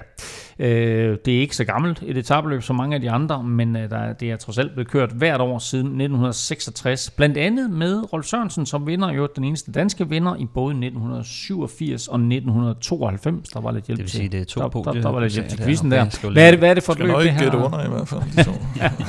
det er skidt. Tirreno Adriatico, ja. Kim, sætte et ord på det. Jamen, det er jo, hvor de kører fra, fra kyst til kyst, fra, fra Middelhavet til Adriaterhavet der. Og øh, man kan sige, det, det ligger jo altid sådan og overlapper med, med Paris-Nice. Og så synes jeg, der har været en tendens til de senere år faktisk, at de har fået de største stjerner i, i Tirreno frem for Paris-Nice. Måske Strade Bianche har en, øh, haft en hjælpende hånd der, fordi det, det er trods alt de færreste, der, der er nogle enkelte få rytter, der lige tager for, for Strade Bianche om lørdagen, og så til, til at starte Paris-Nice øh, om søndagen, men de fleste de vælger at, at køre Strade Bianche og så Tirreno. Og øh, så har det jo, øh, er det det her ugelange etabeløb som regel, på det seneste i hvert fald har det været en, en bjergstærk rytter, men, men der har også været nogle tidligere udgaver, hvor vi har haft Cancellata, Fanna Avermaet, selv Oscar Freire tror jeg faktisk engang har vundet det, og det tyder jo lidt på, at det ikke har været så kopieret, så kopieret endda. Øh, lørdagens fjerde etape til øh, Prati di Tivo øh, må betragtes som årets kongeetape med en afsluttende stigning på små 15 km, der er 7% i snit, og øh, som sagt så kører Primoz Roglic altså Paris-Nice, så hvem er det, vi skal holde øje med her i Tirreno? Jamen det er jo faktisk alle de her stjerner, vi så i, øh, i Strade Bianche, vi var så imponeret over, de, de lå og, og kæmpede om sejren der. Øh, Van der Poel, Alaphilippe, Van Aert, Banal, Pogacar, Pogacar, Fuglsang. Pogacar. Og, øh, og så har vi jo altså Nibali, Landa, Igita, Sakharin, Pinot, Quintana, Garen Thomas, som vi lige øh, putter ned i sækken også sammen med, med dem Har fra Strade Bianche. Ikke? Har du nævnt Simon Yates? Jeg har ikke nævnt Simon Yates, men han var også med i Strade nemlig. Ja, jeg synes, det bare var- ikke, det jeg synes var- bare ikke, han var en stor Nå. stjerne. der. Nå, nej, men, men altså, det måske jo, være derfor, at han ligesom var i strate. Du spekulerede lidt i, Ja. hvorfor han var i strate. Ja. øh, Lige få, Stefan, men det var måske lige for at få varme benene op til det Italienske Tirreno kilometer i benene. Øh, dansker, Stefan, den må du styre på. Ja, altså apropos uh, Simon Yates, uh, så har han jo uh, tro, uh, føl- den tro følgesvend med, Chris Juhl, uh, som nok skal hjælpe ham med at uh, se, om han kan vinde uh, sammenlagt. Um, så har vi Jakob Fuglsang med, som Mm. uh, kommer benhårdt efter sejren, må vi uh, gå ud fra. Um, har et mm, nogenlunde uh, hold med i hvert fald. Um, men uh, ja, det er... Altså, de sagde jo, hvad var det, de, jeg mener, de sendte den pressemeddelelse ud efter Strade Bianca også, hvor de sagde, at de var egentlig meget godt tilfreds med, Fuglsang var ikke selv så tilfreds med resultatet, men de var egentlig meget godt tilfreds, fordi hans store mål ligger noget længere fremme i kalenderen. Så det tyder måske lidt på, at han... på noget Sådan er- spil. Hvad ligger der i Øh, noget længere, kan man så spekulere lidt i. Ja, men måske mere end en halv uge i hvert fald. tænker jeg umiddelbart. um, Hvad ellers? Vi har Kasper Askren med ved jer fra Det König. De König, og øh, de kommer jo for at køre for øh, måske eller Philippe, øh, måske øh, Joao Almeida, som, øh, som jeg har et øh, godt øje til, som vi kommer ind på lidt senere. Øh, men Kasper, han kommer jo nok for at begrave sig fuldstændigt i forhold til at øh, blive klar til, til klassikerne. Mm. Øh, så han skal nok ud og, og lave noget hårdt arbejde her, øh, og finpudse formen. Måske i enkeltstarten. Måske enkeltstarten, ja. Blev træer sidste år. Ja, i Øh, Paris-Nice. Ja, Paris-Nice. Så Ja, ja. et, Men et, et, et andet løb. på samme tidspunkt sidste år. Han, øh, præcis, præcis. Øh, Mads Wirtz, øh, selvom den ikke er endelig bekræftet, så tror jeg også, at han kommer til at være på, øh, på startlisten øh, for Israel, som øh, kan jeg sige, kommer med, med Dan Martin øh, og Michael Woods, som øh, også kan blive en, øh, en fin duo have øh, i det Det her er faktisk rigtig Woods. Øh, Ja, Woods har vist, han er, øh, har vist god form. Ja, han er også sådan lidt en, en outsider. Ja. Nå, men lad os få gang i øh, vores spilforslag. Øh, og traditionen tro, der lægger vi ud med Velropas mm. vinder. Øh, Kim? Og dengang er det også mig, der har valgt den, tror jeg. Er det? Wow, sådan. Jo. Jo, jo. Egon. Samlet sejr. Odds 3,30. Jeg synes, han ser stærk ud. Han har set rigtig god ud her Ja. i øh, starten af sæsonen, Egan Bernal, og øh, der er altså også 3.30 på, at øh, han vinder Tirreno Adriatico. Det synes jeg er et øh, flot odds. Øh, vi har jo faktisk et odds kørende stadigvæk, som ikke er afgjort endnu, nemlig en dansk etappesejr i Paris-Nice. Det var Ja, det boostet var- til odds øh, 2,45, og det har godt nok været Det tæt på. knæme tæt på i dag. Både, øh, både i dag og i går for den sags skyld. Ja. Ja. Øh, nu er der altså en chance igen i morgen i, i enkeltstarten der. Øh, Stefan Staltip. Ja, og vi skal, vi skal have fat i en mand, som jeg ikke var sådan ovenud... Øh, altså, jeg var, var imponeret, men jeg var ikke sådan... Jeg troede ikke så meget på ham. Øh, Joel Almeida, som øh, de var inde på. Øhm, jeg tror, han kan køre på podiet i, i Tirreno her. Øh, jeg synes, han har set godt ud. Jeg tror også, han blev træer i UAE-tour, som jo havde øh, Mm. to øh, bjergetapper og, øh, og en enkelt start på, så, så kan minde lidt i stilmæssigt, nej, overhovedet ikke stilmæssigt, men nu er det Italien og mindre veje og lidt skarpere stigninger. Men øh, han er jo god i Italien. Det var det, min pointe var. Han blev øh, også ja, han blev fire i Giro d'Italia sidste Han havde føretrøjen relativt længe, Ja, jeg synes, han kæmpede godt for det. Jeg kunne godt forestille mig, at han, øh, han kan komme fint med over den, den ene bjergetap, der er. Skulle han miste øh, en, en 20 sekunder, eller, eller noget, der minder om det, så, så henter han det nok tilbage på den afslutende start. Øh, den slutter af med, med 10 km i en 10 km enkeltstart. Så han er jo virkelig, virkelig hurtig på, på enkeltstarten, og, og kan sidde med rigtig, rigtig lang tid i bjergene, har vi set. Så en top 3 til ham. Ja, odds. Odds 2,65. 2,65. Og lige en hurtig ros til dig, fordi du har faktisk ramt de sidste to Stefans staldtip. Tre. Øh, har du ramt de sidste tre? Ja. Holy crap. Nå, ja, men øh, den seneste, øh, det var øh, Tom Pitcock i top 5 i Strade Bianche boostet til odds 2,45, og vi nåede faktisk ikke rigtig at tale om, øh, om Tom Pitcock, da vi talte om, om Strade der. Nej. Vi, vi nævnte ham lige, men altså en imponerende indsats af ham, og hvor han først ser ud som om, at han er sat, så kommer han tilbage, og så når han alligevel lige at spurgt sig til en femteplads der. Jeg vil sige, han, den måde, han kom tilbage på, var rimelig meget Wout van Aerts skyld, da, da, da de bliver sat af, af, af hvad hedder det, af frontgruppen der første gang. Der var også på et tidspunkt, hvor han faktisk øh, han kørte væk fra Fanart, øh, Ja, for at se, så om han kunne lukke hullet det. selv. Det, er, det er jo den klassiske der, man tror, man er stærkere, ikke bevæger sig op, da man er. Men, øh, men stadigvæk imponerende af Pitcock, ja. at han blev femmer, og du havde jo top Pit, uh, Tom Pitcock i top 5, uh, og den gik altså hjem. Uh, sidst men ikke mindst, Plesners podie. Ja, jamen, det bliver jo nærmest en udfordring af, Stefans øh, podie, Mhm. mm-hmm. havde nær sagt. Øh, jeg synes, Mikkel Lander har set øh, skræmmende stærk ud fra sæsonstarten, og øh, han er blevet øh, sekser i La Guelia, treer i Industria, bla bla bla. Og du kan nok se, hvis han øh, forbedrer sig med tre placeringer hver gang, så kommer han på podiet i hvert fald. Ja, men, øh, men det var faktisk et, et navn, der overraskede mig lidt, nemlig at øh, Michael Lander, der har træer. Men hvad siger du? Ja, og, så, og så også øh, i sådan nogle endagsløb, som jeg ikke synes, han plejer at være sådan super god i. Så hvis han lige kan lægge, øh, lægge et halvt til et helt minut ind på den der bjergetappe, så, så kan han måske godt holde dem bagved sig på, på den sidste flade enkeltstart. Odds øh, 4,40 synes jeg i hvert fald er fornuftigt. Ja, det er da, det er da voldsomt højt. Uh, Michael Landa på podiet samlet i Tirreno til, uh, til odds øh, uh, 44. Og der har du dem altså uh, de tre spiltip i den her uge. Egan Bernal vinder Tirreno til 3.30. Uh, Joao Almeida kommer på podiet til 2.65. Og Michael Landa på podiet til uh, 44. Og alle tre dele kan jo altså gå hjem. Uh, Tirreno Adriatico begynder onsdag, er på syv etaper, og traditionen tro er der så en afsluttende enkeltstart næste tirsdag i San Benedetto del Tronto på den italienske østkyst ud til Adriaterhavet. Øh, Deraf navnet. Ved I, hvor det der Tirreno det kommer fra? Maria, eller hvad siger du derovre? Det er faktisk, det er faktisk fordi, Trento? Jamen, nej, men det var, faktisk- nej, men det er faktisk, jeg var faktisk overrasket over at finde ud af det, men det er fordi den del af Middelhavet, som kommer op der og ligger mellem Italien og Korsika, det hedder faktisk på italiensk, det hedder det Mare Tirreno, Nå, øh, okay, og på dansk ja. hedder det det Tyrenske hav. Ah, det er godt med, med H eller sådan noget, ikke? Jo, præcis. Ty, ty, Ty- ty- tyrenske, ligesom, nærmest, nærmest ja. ligesom tyre, Ja. men det tyrenske hav. Det sgu Øh, og der er navnet Tirreno Adriatico. Man kører fra Mare Tirreno til Mare Adriatico. Det, skulle det skulle næsten have været quizzen. have været quizzen. Det her, det er bare spiltips bragt i samarbejde med Otset fra Dansk Spil.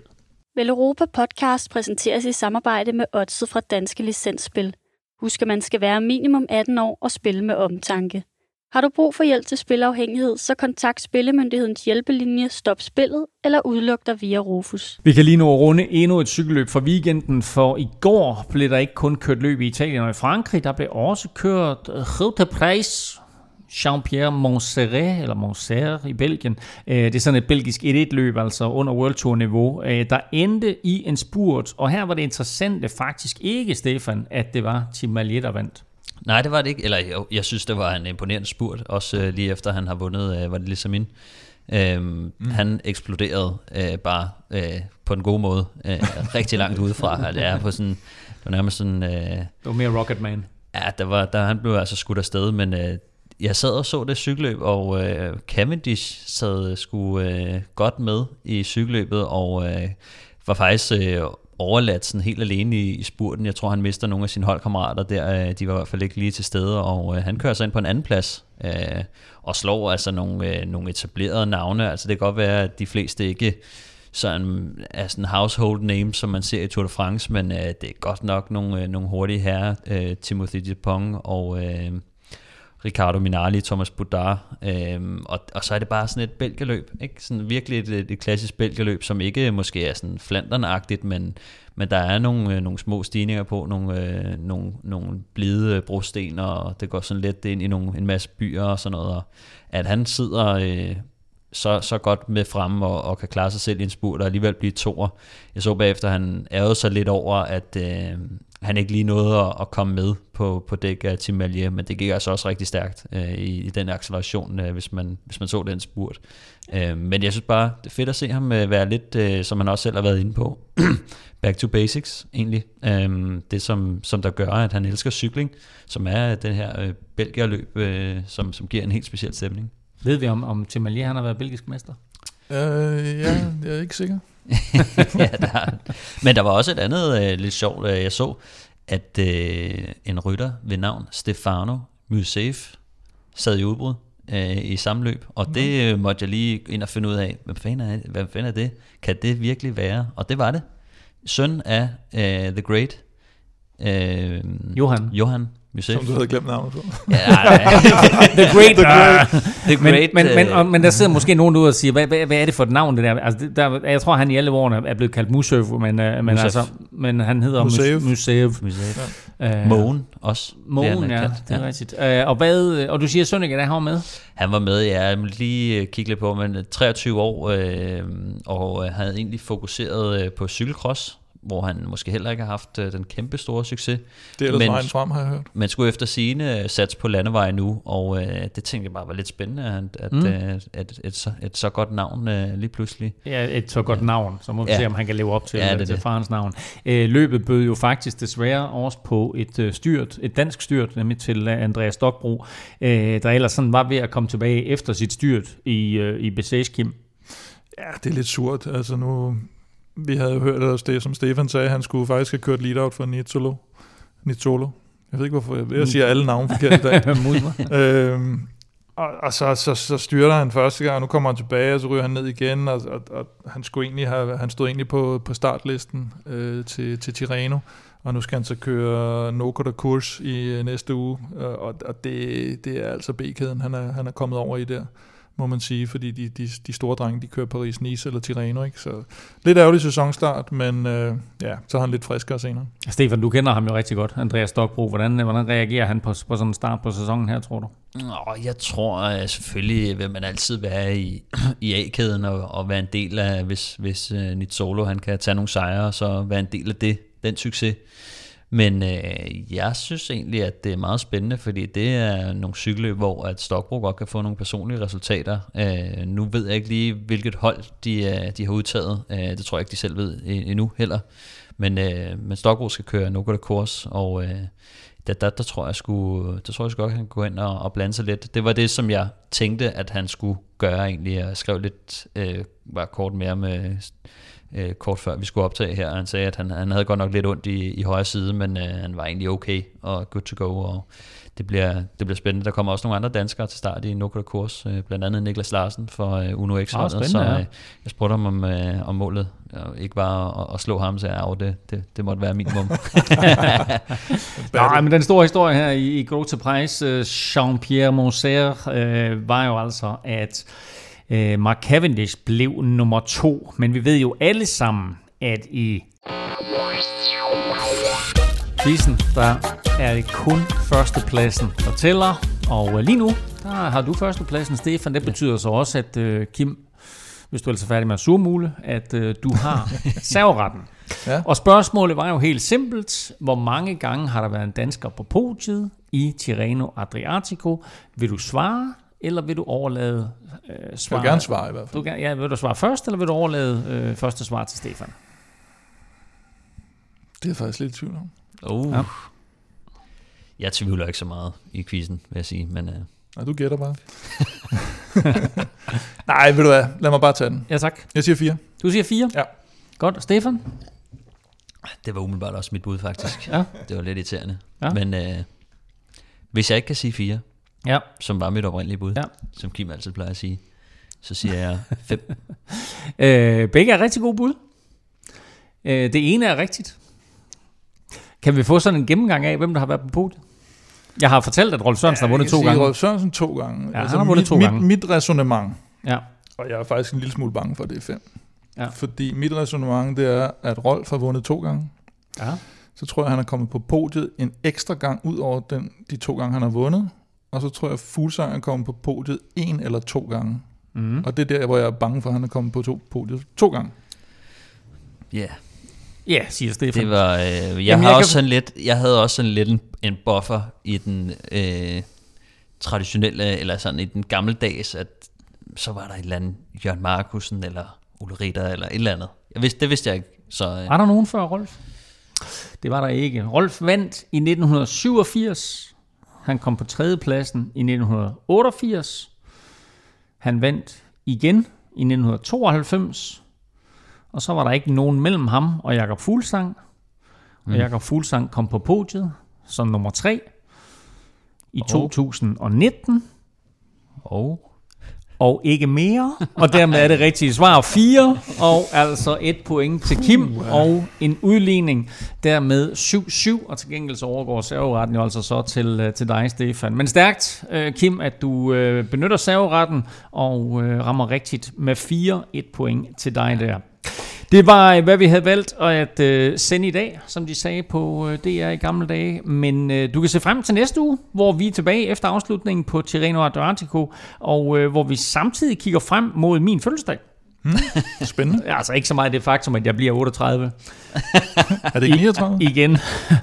Men mere at samme dag, der køres årets første monument, når Milano Sanremo øh, byder op til dans. Derover apropos den der italienske forårsbebud, og så tjek lige vores Poggio t-shirt og trøjer på øh, shopvelropa.dk. Du kan følge Velropa og Kim på Facebook, Twitter og Instagram. Det sker på Snablag Velropa, og Stefan finder du på Twitter på Snablag Stefan Djurhus. Undertegnet finder du på Insta og Face på Snablag Filming, og også igen nu på Twitter på snablag NFLming. Og øh, så fungerer vores Zetland-tilbud faktisk stadigvæk på zetland.dk-velropa, så skynd dig og benyt dig af det. Tak for nu, tak fordi du lyttede med, tak til dig, der støtter på tier.dk og naturligvis vores partnere BookBeat og Orte fra Danske Spil. Støt dem, de støtter os. Arrivederci.